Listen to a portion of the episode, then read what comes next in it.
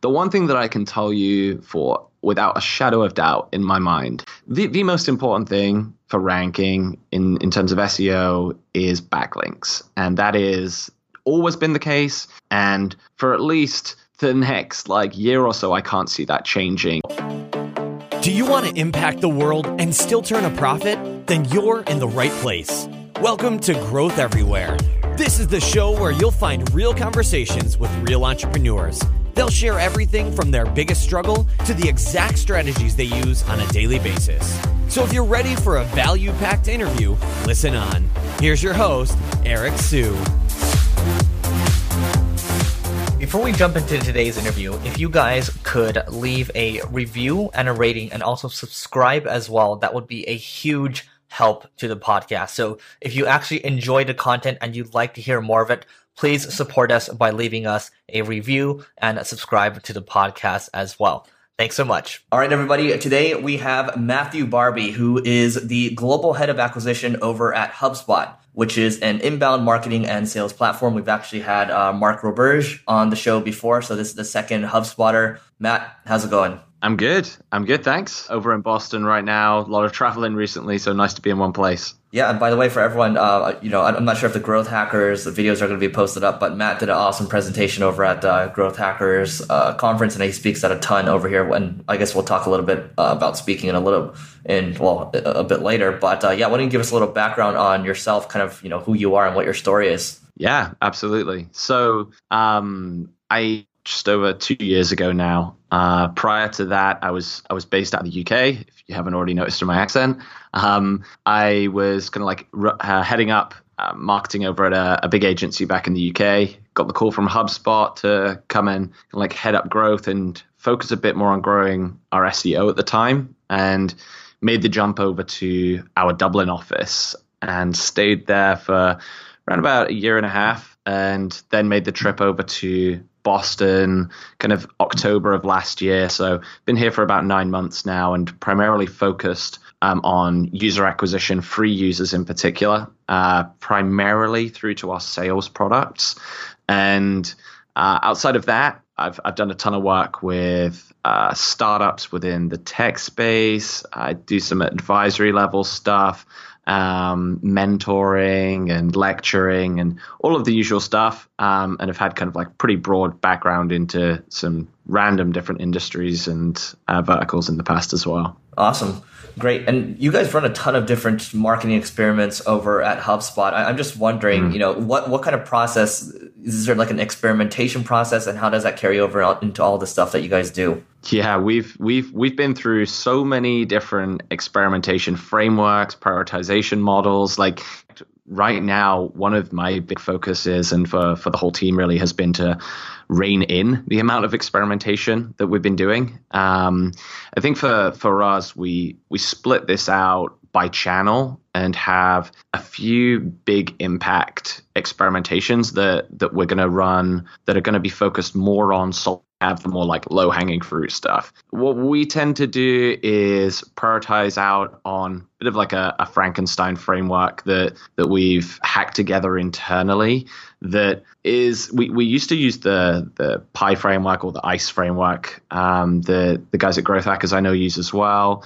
And we've also been using some different models that Brian Balfour from over at Reforge have been using. But the primary things that we look at is the time to value of any experiment, the ability for that to be replicated and scaled, and the resources that are going to go into to actually executing that initial experiment and things in the future. And then on top of that the the potential reward if if we're able to get that granular. Got it. Okay. And so, what's like an example of a, a, big kind of successful campaign you guys have run recently? And any numbers you can share would be helpful because you know there's a lot of nerds in the audience yeah, so um, we've been we've been doing a lot of super unsexy um, experiments and like fixes. We've we've started to really invest a hell of a lot more in our organic search and SEO actually. Uh, so I have an SEO team full of pretty talented people, and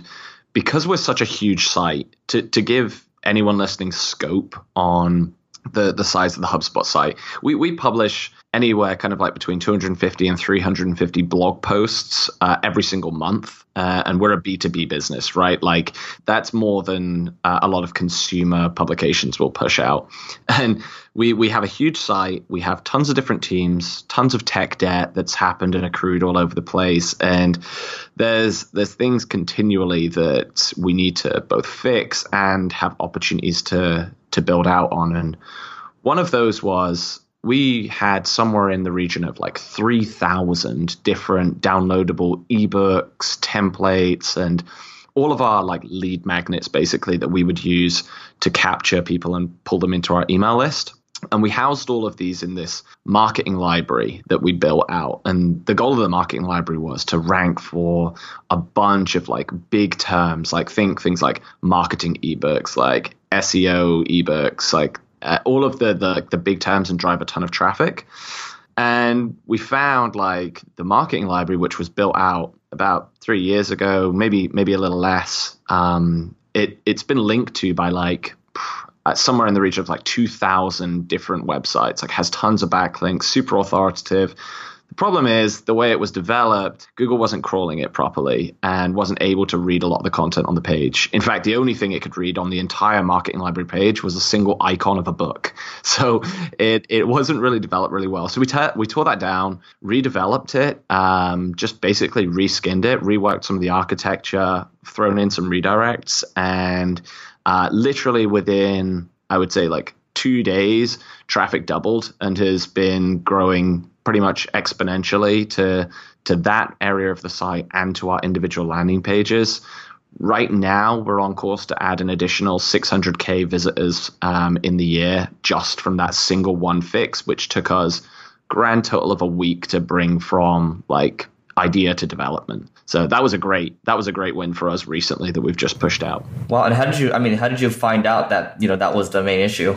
Yeah, so the, one of the big things we've been doing a lot of is log file analysis. Uh, when you have a site as big as ours, you really need to get a better understanding of really what the different bots that are crawling the site are actually doing, what they're seeing. Um, we've just literally signed on um, an agreement with Botify, which are like enterprise level SEO platform, uh, so that we can take all of our mad calculations and analysis out of Excel and into something a bit more robust.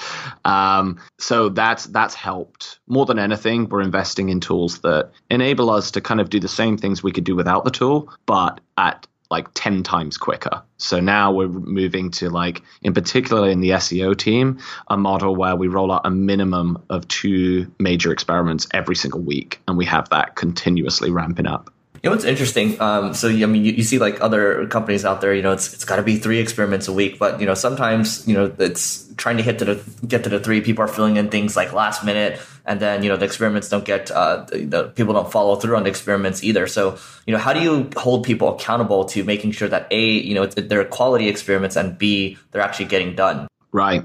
Yeah, that's that's a really good point because there's other there's also the other element, right?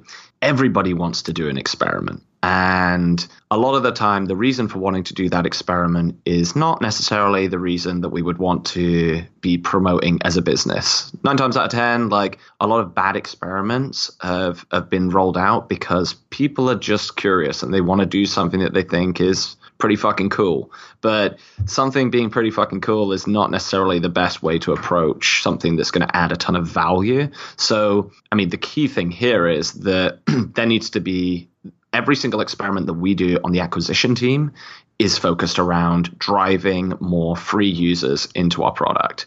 And if it doesn't drive free users into the product, it's a failure. But I, I mean, like any company, 80% probably of our experiments fail, which is not necessarily a bad thing the the thing that I found to help a lot more is being a lot more prudent with your expectations. So at the start, when people are really wanting to push this idea that they want to do, which has potential to to drive new new users into our products, there's a lot of optimism uh, to an extent over embellishment of what that individual um, experiment could achieve, and I think it's just like grounding those expectations and getting a bit more realistic with them and also having when, you think about an experiment, it's very different from just like a one off tactic, right? Like an experiment should be replicable. And if you want to do like a big experiment to prove out whether something truly works and you go to the whole extent of like spending weeks gathering all this data um, but it's not something that actually can be replicated is it even worth just going to that whole extent to build out this giant framework to do an experiment or should you just fucking do it right it, there's that's the other piece as well um, there's a lot of like over scientification of some of the stuff that often happens when realistically you could just hustle something together and see if it works or not. Makes sense. And you talked about earlier the the ICE model. So just can you elaborate on that a little bit? What does that mean? Yeah, so we kind of use like a variation of the the ICE model, uh, which is the the PIE model, which basically for every single it's it's a very simple but effective uh, framework to use when it comes to just more than anything prioritization. So you're you're broken down into um, the potential of that individual product uh, project or experiment to bring it or work well against a goal that you have. The I is importance, which is like basically in a, uh, how important those the things that are going to be affected by this experiment are to your overall current say in our example acquisition strategy. So the the pricing page is something that you generally don't want to mess around with too much. So it's got to have a pretty high potential to outweigh like the the downside on the importance. And then the e is ease. How easy or how quickly can you get this experiment from hypothesis to production and getting a result? And what are the resources slash costs involved with doing that? And you just get an aggregate score. You can rank this from 5 10 whatever you want to do. Um, get the mean score of those and then just stack them from high to low. And really that's like your hit list. We we tend to use that model still to an extent um, on more simple questions to answer because potential of a project, right, is a very vague thing. And the, it doesn't necessarily take into account indirect benefits of doing certain things. So when we have to go a bit more granular, maybe we'll break down an experiment into a number of different parts and then stack rank those parts as well. Great. So going back to the the 350 or 250 or 350 blog posts a month. It, it, kind of varies. I would say the average is around about 300. Okay, so 300. And so with 300 blog posts a month, I mean, roughly how much traffic are you guys getting uh, right now every month? I can't give out exact numbers, but like we're we're into the millions, right, of, of visitors to the site. I would I would argue that there would be very very few SaaS businesses out there that if any, that generate as much traffic to, to their website as we do. Got it. Okay. And then so uh, of the 300, uh, so millions of, of, visits a month, and then the 300 blog posts. I mean, break it down a little bit. How what kind of blog posts are you guys producing? You know, people mm. are like, oh, you got to do long form content all the time. What are you guys doing? Right.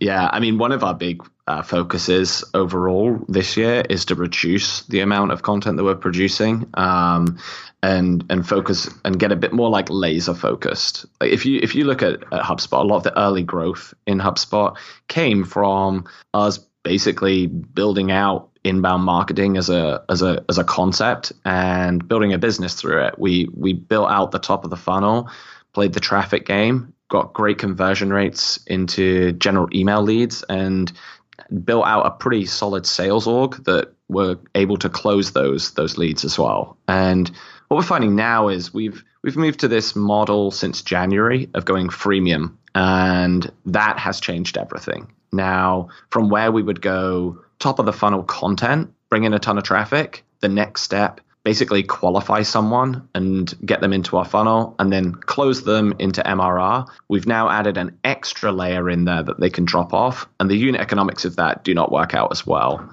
So what we've tried to do is, and to, to answer your point more directly, is start thinking about content on a few more layers. Traditionally, we would look at it basically on a vertical of each product and persona that we were going after. So we have a marketing blog, we have our sales blog that focuses more on sales content, we have our agency blog that's geared way more towards our our giant partner network of agencies, uh, how they can grow their businesses. Um, and when we launch new products in the future, we, we would have new product driven blogs, right? And the the area of focus for us now is we're actually in a, a huge project of reworking the entire architecture of our site from a content point of view, but our shift is to own topics. And wherever the the area of conversation is uh, that that any of our potential customers and our customers are talking about we want to be going and having broad content that maybe is this form of like longer form, all encompassing content, and then using our blog to get granular on basically answering one core question per blog post. Not necessarily going super deep, but just playing um, playing out a strategy that focuses on answering all the questions surrounding every single topic that's relevant to our business. And that's where more of our focus is is just going a bit more down the lines of um, almost like a jobs to be done framework, but for top of the funnel content versus just like the wider awareness plays with our blog content in particular. Mm, okay. And then, so you know, of the 300 blog posts, I'm assuming that you know there's a good percentage of those that are you know outside writers, and then you know percentage that are internal. Do you have like a rough breakdown? Yeah, I mean, we have some external writers, but um, not not a whole lot. Like we take on guest posts, but we're pretty strict. I'd say it's as difficult to get a guest post on the HubSpot blog as it is to get on, say, like Inc. Entrepreneur and Business Insider and Co. Um, like the the main breakdown, I would probably say, is at least ninety percent of the content is all done in house by our content team like the content team is the heart of our marketing team and has been for a long time. Um, there's a lot of resources that get pushed into that. We have dedicated videographers. We have the podcast um, team. We have um, a whole like plethora of hyper talented individuals that are content writers and producers, designers, developers that all focus on like building a content experience within our ecosystem and then we have our um, what we kind of like was more like a brand and buzz type team that's focused on building content outside of our ecosystem within Facebook, within even places like Snapchat and Instagram. That's kind of more like brand level recruiting plays, but we've we've also done a lot with Medium as well, and we're investing a lot more in general offsite content this year in particular. Yeah, that's interesting. You know, there's I've seen some stuff around you know why you should be uh, reposting to Medium. I think that's one of your tactics in the the super epic post that you wrote about customer acquisition. So yeah, what are your thoughts about? I mean, you know, just, uh, reposting in general to like a Medium or LinkedIn, for example. Yeah, I'm I'm a big fan of uh, of reposting content to LinkedIn, um, sorry, uh, to Medium in particular as uh, as a traffic acquisition play. One one of the nice things, and then there's the other piece which I'll come on to in a second around Medium. But uh, one of the reasons why I really like the play of where you can import an existing blog post that you've published from your own website into Medium um, and republish it there is what they actually do is they they add a canonical tag automatically into your medium blog post that points back to your original blog post on your website in a nutshell what that means is um, any backlinks that that medium blog post get all of the authority pushes through to your original blog post mm-hmm. the medium blog post version will not be submitted to, for ranking in the search engine so it, it won't you won't have any issues with like duplicate content. Um, and, and in all honesty, like the power of Medium is not organic search. In general, Medium content doesn't rank very well. The power is the internal referral engine, uh, where if you get traction within Medium, then um, you get a bunch of like recommendations, just in the same way as like Facebook's algorithm works. You can tap into a ton more traffic. And really, there's no disadvantage at all, right? Um, so that's one piece. And then the other piece for us that we like more on HubSpot is kind of catering towards a, a very different audience without diluting content within our own um, kind of within our own product funnel, if you like. So we have um, a more growth driven uh, focused content that's a bit more leadership level. A lot of execs will read it and is just completely away from our typical buyer persona that tend to hang out more on Medium. And we've built native content and have a whole blog within there uh, that's that's focused on just like more leadership and bigger picture thinking uh, type posts. Right. Okay. And the the Medium thing, I, I mean is there any way for you to to automate that? Maybe using like a if this then that recipe or a Zapier recipe. Um, I'm actually not sure. Uh, it's so with Medium, they have um, a really simple system. In in all fairness, for doing it, where basically you can just add a URL via their import post feature and it will import all of the content. You just got to like reformat it. Mm. If there is a Zapier or IFTTT like plugin, I'd probably advise against doing it just because you won't get a chance to reformat everything and it's sometimes a little kinks especially if you use like wordpress for example and you have short codes they'll get pulled in so you just have to delete them up. Um, kind of like any offsite content strategy like if you're sharing or creating content natively into quora or into reddit like i would recommend spending the time to really think about how you can add more value to people in that specific community, maybe having someone just re edit the piece and positioning it slightly differently,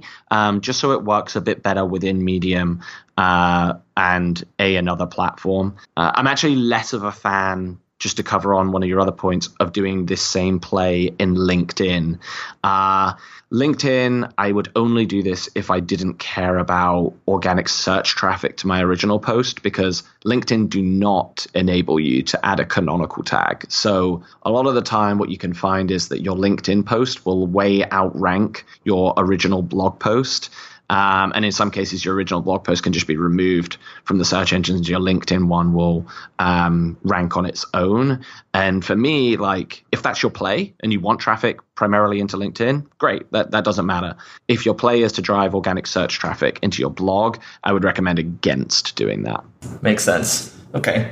Well, you know, I actually want to touch upon some of your. There's a lot of crazy blog posts that you've written that are really good, and I, I highly, recommend everyone checking out. We'll drop in the show notes. I think it's just your name, right? MatthewBarby.com. Yeah, that's Great. it. So a little earlier, you alluded to, uh, you know, writing for like a, you know, HubSpot is, uh, you know, same difficulty as getting into Inc. magazine, for example, right? So mm. you have a post on how to write for top publications. How do you do it? Yeah, so this is um, this has been something that for a long time um, a, a, skill that I found to be pretty crucial to being able to do well within organic search is be able to actually line up opportunities and write for a bunch of different publications. And I think there's layers to this. Now, without getting too granular here into some of the tactics, one of the things that people get most uh, wrong when they're going after, okay, I want to get let's let's take it from an SEO perspective um, versus just a simple PR like uh, route here, where you're just focused on I want to get links and traffic from some of the biggest websites in the world, right? And a lot of people will go, okay, what are like our biggest sites that we want to go after? And they'll bucket things like New York Times and uh, The Guardian and uh, Wall Street Journal in the same buckets as like Entrepreneur Inc. and all of these others when actually there's completely different ways to go about getting into each of these different tiers. So you've got like trade publications, which I would band as the likes of Entrepreneur, HuffPo, Inc., Forbes, Business Insider, etc., etc. You've got your local press, which uh, could be like the LA Times, right? And like all these like local press outlets. And then you've got your national and international press, New York Times, like Wall Street Journal, etc. And for every single one of these, you're going to need whole different plays. And the expectation of what you can actually publish in each of these is very different. Trade publications, there is a viable chance of you actually doing a full on guest post. And in that case, um, this is all about having a really strong pitch. Um, a lot of people I, I, read all the time, like, go find all the editors on Twitter and tweet them. And so, like, that rarely actually works very well everything revolves around you having a pitch that resonates really strongly with what's already been published on sites like Fast Company and Forbes. Like one example recently, um, I'd never written for Fast Company, and I was like, yeah, I'd quite like to do like a, a post on Fast Company. Like the the thing that Fast Company and a lot of those sites care about is they they care to an extent how reputable you are, but if you've ever looked on like Entrepreneur and Forbes and places like that. There's tons of people on there that you you're like these people are not even close to being leaders in their field. How are they getting published and I'm not, right? Like the the strength is in the relevance of the pitch and being able to at least confirm that you are a reputable person to speak about this specific pitch. The first thing I tend to do is and that my advice on this level is do not try and reinvent the wheel. Like these publications write about the same kinds of things in the same style for a reason. It's because it it works, right? And when people go and pitch these publications, a lot of the time what they think is, okay, I'm going to do something that is radically different. It's going to stand out. Those publications don't like that. That isn't safe. That isn't the impressions game that they want. Like they want something that is proven towards their formula. So the first thing I do is I'll go, right, what what can I actually hold some level of authority talking about? And what similar stuff have they written before? And I'll pitch something that has a, a a relatively interesting angle from a story point of view, but falls into line with everything that they always do. Like that is the way to pitch people and follow the normal pitch process. Go through the submission guidelines that they actually outline because more often than not, you'll either get ignored going directly to a, an editor, especially if it's your first time, or they'll just say, go to our usual guidelines. Right. Then on like the yeah, exactly. So like, and, and that's where people fall down. They're like, oh, I found all these, like, I had this great pitch. I found the journalist. Like, these journalists receive like 300 emails a day in pitches. They're not going to pick out your pitch directly. It gets through a specific process. We have that here at HubSpot. Like, if people come and pitch me with an idea, I'm like, look, like, I'll rarely even bother to respond now. It's just that there's there are guidelines on how to submit for a reason. Yeah, and I mean it's it's all about making their lives easier, right? At the end of the day, because they get, like you said, a, a, ton of these, and so I mean, there's a lot of posts out there on like, oh, who you should be reaching out to. Oh, here's the outreach list. But I think Matt hit it on the head. It's just about you know, it's about keeping things brief and then making it easy for them to to help you out at the end of the day, right? So you help them help you. Um, so that's good, and then you, I think you also had something about getting on the front of BuzzFeed twice. I mean, is, was there anything yeah. different that you did there? Yeah, that was that was that was good fun. So um, I, I am always I always enjoy just like testing different things out and seeing what comes of um, kind of like bedding in and tapping into pools of users within like micro communities and BuzzFeed is a great example of that. And just to test something out, actually, my wife runs a food blog, and I was like, okay, look, let's just see if we can um, have a little look at how a lot of the community posts that perform well actually work out. And if we can create a formula for success of just being able to hit BuzzFeed's front page every time and generally just see what happens. So the first thing I did there was actually um, did a huge crawl of the entire BuzzFeed site, uh, or at least a large portion of it. And then I took a sample of, I think, close to 120,000 uh, URLs of that were broken down almost 50-50 between community posts and posts that were written by BuzzFeed editorial staff. Uh, I then scraped every single one of those pieces of content to pull in the content of the page, their headline, any images, uh, and a bunch of other different factors, and just ran some like super dirty analysis in like pivot tables in Excel to find some common threads that kept coming up. Like, what were the types of topics that were always hitting the front page? What was the language that they were used? What were the typical content length and the types of format that were happening? Who were the best authors and what were they doing right?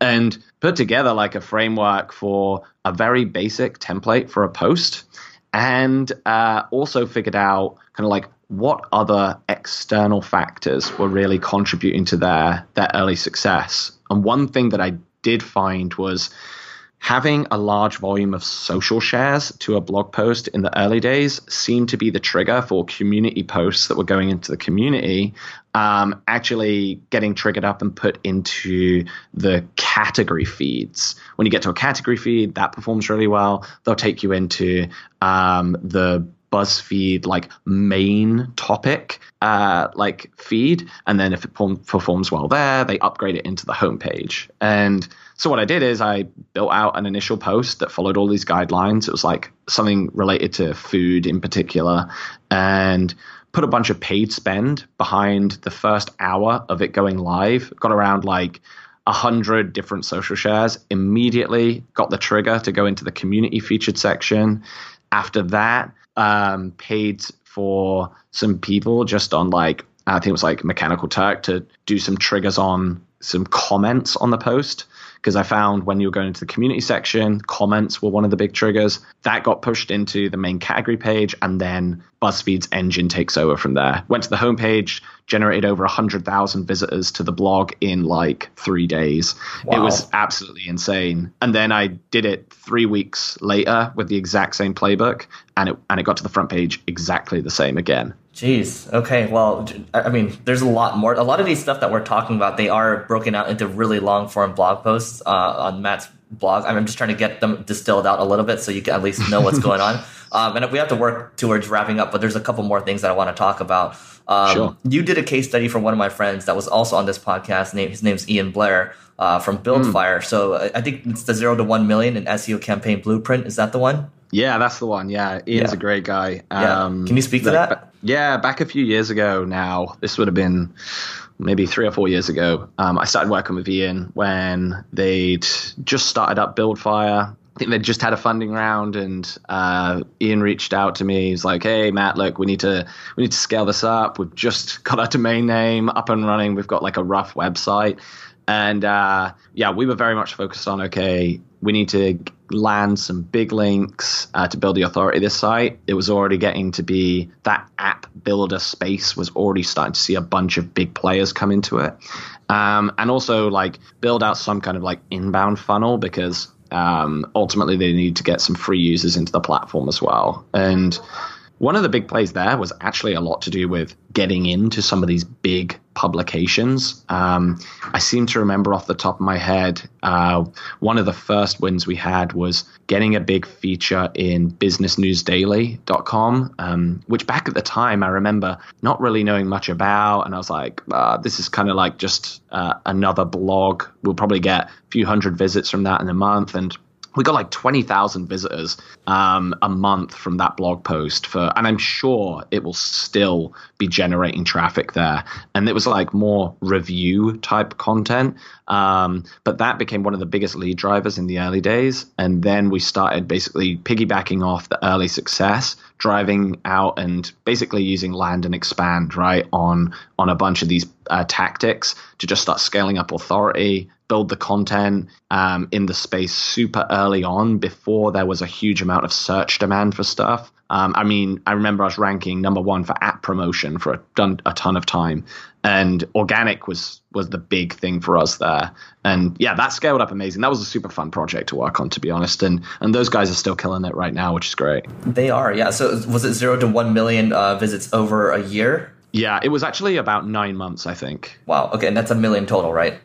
Cool. Yeah. So everyone, should, you should check that out one out. I think I read that post like twice. Um, there's a lot of gold in there. I mean, you know, coming from an SEO background, like still, it's it's good to review sometimes. Um, and th- that leads me to my next point. I mean, you know, around that one, uh, link acquisition, you know, building a domain authority up. Uh, what's your approach to link building? You know, what are your thoughts around exact match anchor text in today's world? Yeah, yeah. There's like uh, we could talk for hours about link building in general. Um, the one thing that I can tell you for without a shadow of doubt in my mind. And anyone that's doing SEO, um, like really, and has spent time doing this, knows that this is the case. But there is a whole lot of uh, different opinions and people chiming around this. Like the, the most important thing for ranking in, in terms of SEO is backlinks. And that is always been the case. And for at least the next like year or so, I can't see that changing in any way, shape, or form.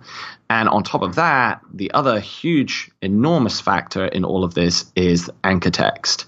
Regardless of what Google says, regardless of what, I don't know, like any of the big uh, SEO blogs, I won't name and shame, but like the, the, the published content out there that say this isn't the case, like I will tell you from my own experience that the number one thing that moves the needle is having exact match anchor text. Now, just to caveat that, I am not advocating just going and getting a ton of like exact match anchor text things. I'm just purely stating facts of what moves the needle quickest. Um, but like the the key to SEO, in, in my opinion, to kind of take a bit of a step back, and the key to link building in particular is to stop just focusing on tactics right? Like the, the thing with SEO is there's this huge perception that SEO changes so rapidly, and people get very daunted at the idea of first getting into SEO because they're like, ah, Matt, like I think SEO just changes every week. SEO does not change every week. SEO doesn't change as much as people think. What changes is the fact that tactics come out that help people like build links, right? Let, us use guest posting, for example. When that first hit the scene in like 2010, 2011, and everybody was like, this is the next big thing. And the SEO has changed. SEO hadn't changed, right? People have been doing that for years since Google first started up. It's just people figured out how to scale it. And then people scaled it. And with scale, everything then starts suffering fatigue. And the effectiveness of that dropped down. And then we moved to the next thing. And it was like infographics infographics are now the thing to grow links, right? And it's like every single thing. My advice to anyone in SEO, whether you're focused on link building or not, is to understand why these things work. You will never think up a, a new link building tactic or and this applies to everything in acquisition and marketing to be honest is you need to understand the root cause of like why this works versus just like the what happened um, and and to do that with link building it's understanding the fundamentals of things like link architecture and how Google search algorithm works, even from like its early days. You understand those kind of things, you can then understand problems versus just reacting to tactics and come up with your own tactics that actually won't expire in like a few months' time. Great, awesome. And speaking of tactics, uh, you have this one blog post. That, uh, there's one tactic I want to call out. What is content flipping?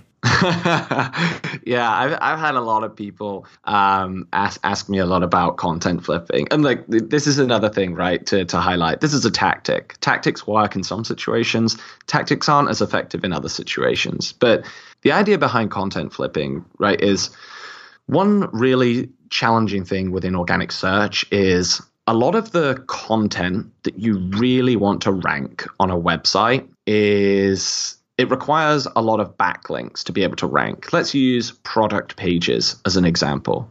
In, in fact, let's use the example of CRM, right? Because that, that's what we go after here on, at HubSpot. And trying to rank for terms related to CRM, they're like some of the most aggressively competitive keywords uh, available on Google. Just look at the CPCs on paid and you'll see that.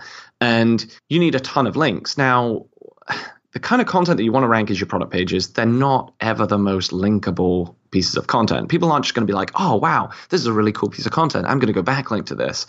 Uh, it's not like your top of the funnel content that gets all of the links. So getting those links is exponentially tougher. And what content flipping does is you create top of the funnel content that is much more linkable and flip that content, whether that be via a canonical or a 301 redirect, into content that's a lot more difficult to get links to, pushing a large portion of all of that authority into the the product page, for example. Um, the key is main, maintaining relevancy between those two pieces of content.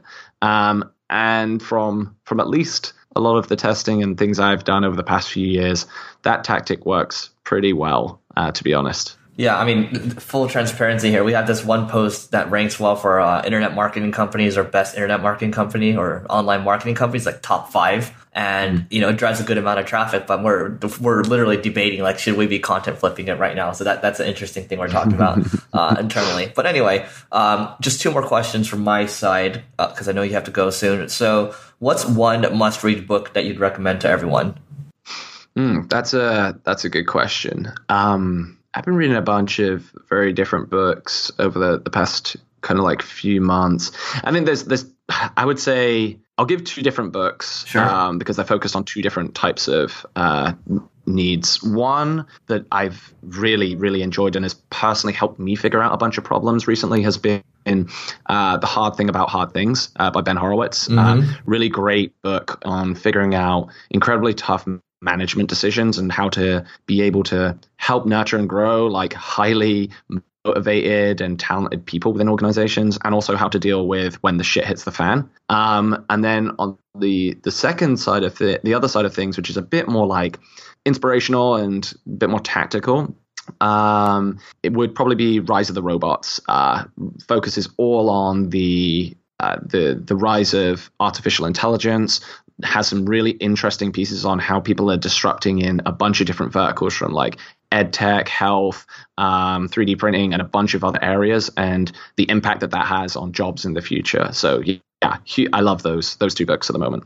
God, there's so much more we can be talking about. I might need to bring you on for part two some other time because uh, there's so much we haven't touched on. Uh, but how Absolutely. do you how do you stay on top of marketing? I mean, it's just like the stuff that you're putting out. It's clearly written by you. Like you're on top of it. So what are you doing? Yeah, I think um, quite honestly, uh, hiring super talented people, right? I, I think the, the, the sooner you, you realize that you, you can't be um, a, a, complete specialist at every single thing, or at least to a, a, an incredibly granular level, uh, the the quicker you start to learn and expand. My my biggest focus has just been around learning from the people, whether it's directly on my team or across other teams. Um, our HubSpot Slack channel is like one of my go-to sources of just at a glance information. And then the second piece which i'd probably say has been the the thing throughout my career that's helped the single most individual thing that i've done that's helped grow my knowledge uh, has been every single week I book at least one meeting with someone that I've never spoken to before that's at a different company doing either a similar or tangentially related um, kind of like role or problem that they're solving and just have either like a 30 minute coffee uh, in person meeting or a zoom chat with them and just ask them about the problems and how they deal with things. And i learn more from those than probably anything any other one single thing that i do Boom. All right. Well, I guarantee you this has got to be one of the top five, if anybody listens to this, uh, top five marketing well, tactical podcasts, and for sure, um, guaranteed. So, anyway, uh, Matt, what's the best way for people to find you online? Uh, yeah, I mean, you can you can reach out to me in a number of ways. Um, you, there's obviously my blog at matthewbarby.com. Uh, feel free to always ping me on LinkedIn, on Twitter at Matthew Barby. Um, also my Facebook page as well. Um, any of those, feel free to reach out at, at any time. I'm not always the quickest to respond to email, so your best bet is via social. Great. Matt, thanks so much for doing this. No, it's been great, Eric. Thanks for listening to this episode of Growth Everywhere. If you loved what you heard, be sure to head back to growtheverywhere.com for today's show notes and a ton of additional resources. But before you go, hit the subscribe button to avoid missing out on next week's value packed interview. Enjoy the rest of your week and remember to take action and continue growing.